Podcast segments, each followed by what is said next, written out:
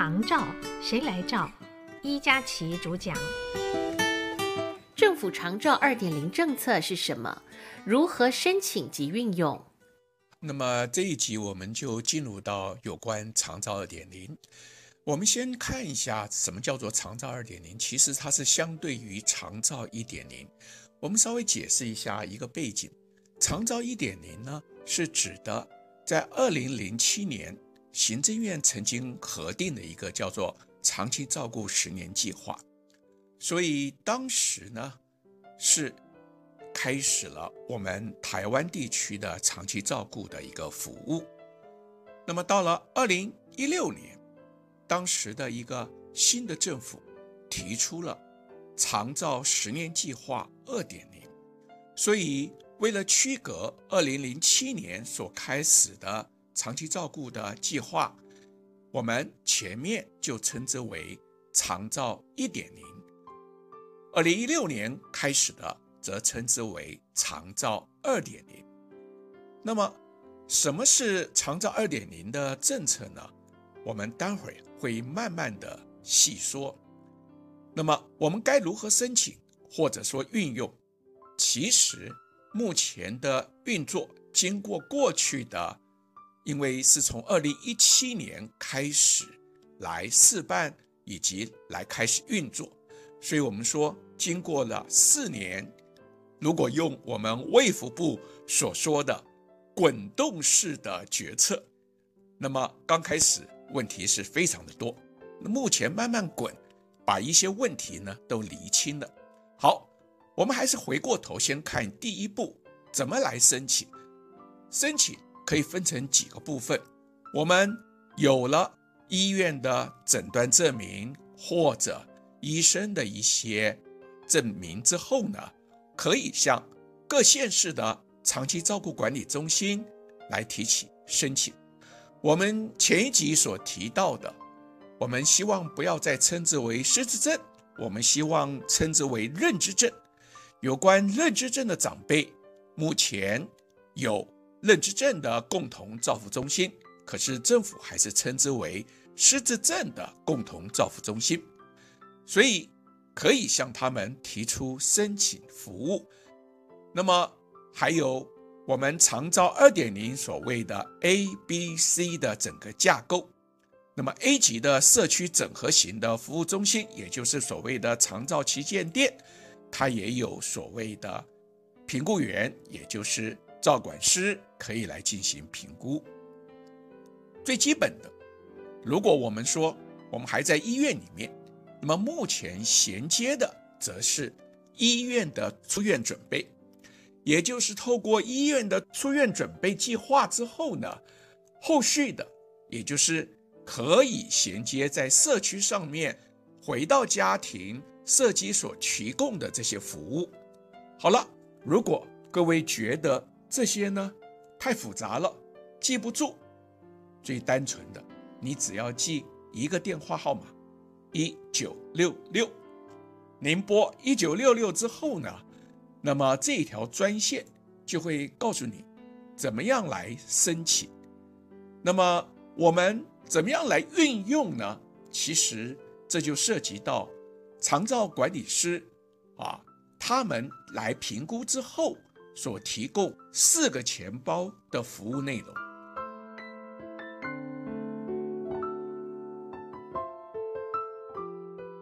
长照二点零会来家中进行评估。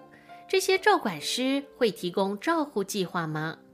这些照管师所提供的照护计划，这就是刚刚我所提出来的所谓的四个钱包。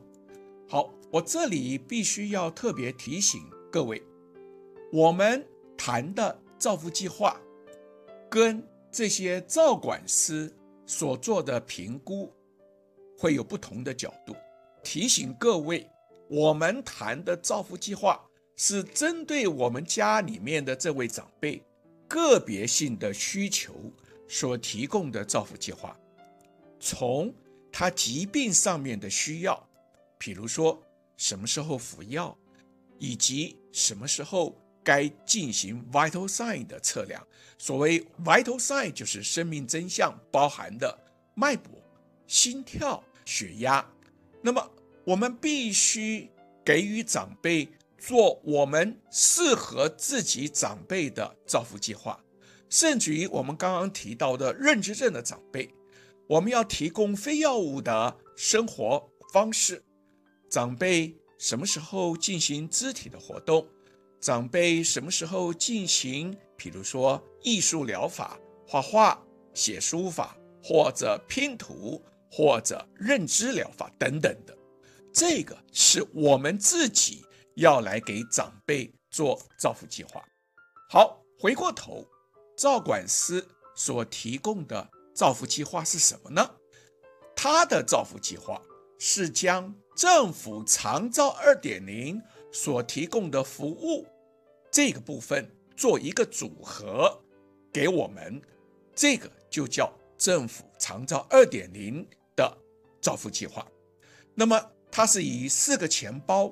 也就是四种类型的给付项目，那么至少这四种类型呢，可以减轻我们家庭在造福上某种程度的负担以及压力。各位要注意哦，我刚刚讲的是某种程度，不代表的政府取代了我们。将所有的造福负担、造福压力都取代了？没有，这也就是上一集我特别提醒的：为什么家庭造福者必须要学习，以及我这一集所强调的，为什么家庭照护者要能够自己来做照护计划。好，我们还是进一步的来看这四个钱包到底包括些什么。第一个钱包指的是。包含的居家照顾、日间照顾、家庭托顾以及专业照顾这四个范畴。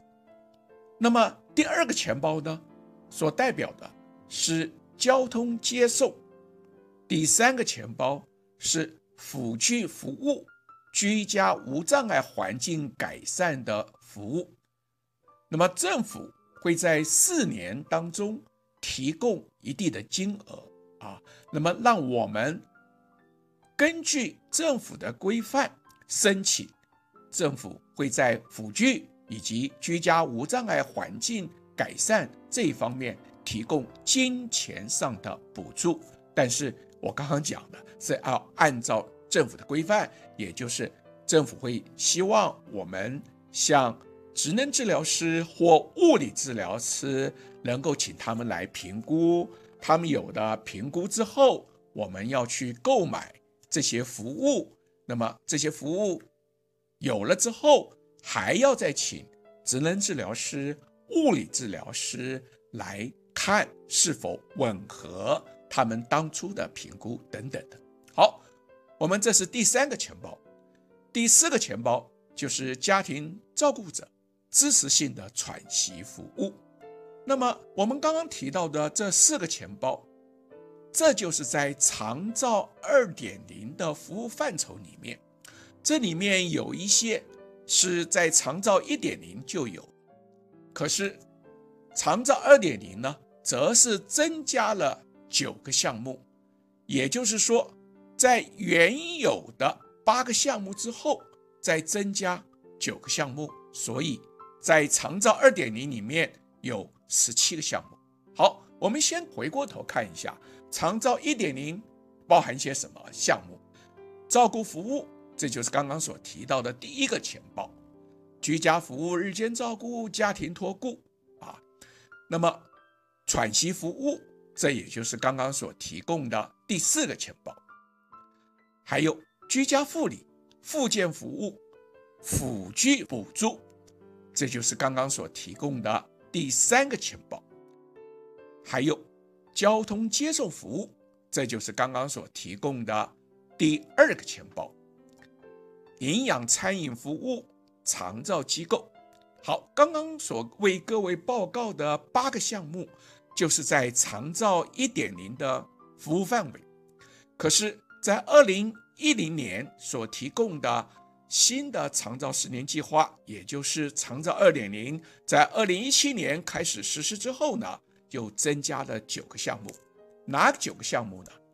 还有的是社区整体照顾，也就是刚刚所提到的 A、B、C 啊。刚刚提到，我们待会儿还有机会会来详细的分析解说。还有小规多机能，所谓小规模多机能，这就指的日照中心所提供的服务。还有认知症的照顾。也就是政府目前暂时称之为失智症的照顾，还有照顾者的服务据点、社区预防照顾、原住民社区整合、预防延缓失能、衍生出院准备。这就刚刚也跟各位提到，要申请的时候，也就是在医院的时候还没有出院，有所谓的出院准备计划这个部分。以及第九项居家医疗啊，那么这样子可以让我们了解到，在长照二点零的服务呢，会比以往呢更多啊。那么我们知道了，各管司或照管师他们来做的照护计划，是根据我刚刚所提供的所谓四个钱包，他会根据他们的这个。评估的量表，啊，来看家中的长辈，也就是被照顾者目前的需求，然后将这四个钱包政府能够给予的，也就是分成八级，从第二级到第八级，那么政府给予的服务内容，他根据这四个钱包告诉你，这就是他的照护计划。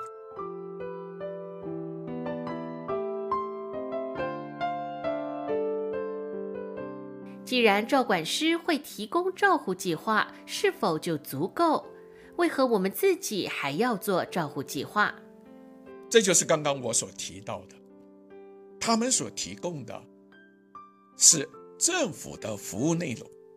我举刚刚最简单的这个例子，我们家庭在做所谓的家庭的照护，或者政府所提倡的 living in place, living in community。也就是生活在社区，生活在地化。好，那么这些呢，都是让家庭要担负起许多的照护责任。各位试想，长辈如果需要照顾，不是只有白天呐、晚上也需要啊。而这些专业的服务呢，它大概只有在白天，它不可能提供二十四小时的。好。那么到了晚上怎么办呢？当然就要靠我们自己，所以这是第一个要考量的，因为我们的照护计划必须是二十四小时的。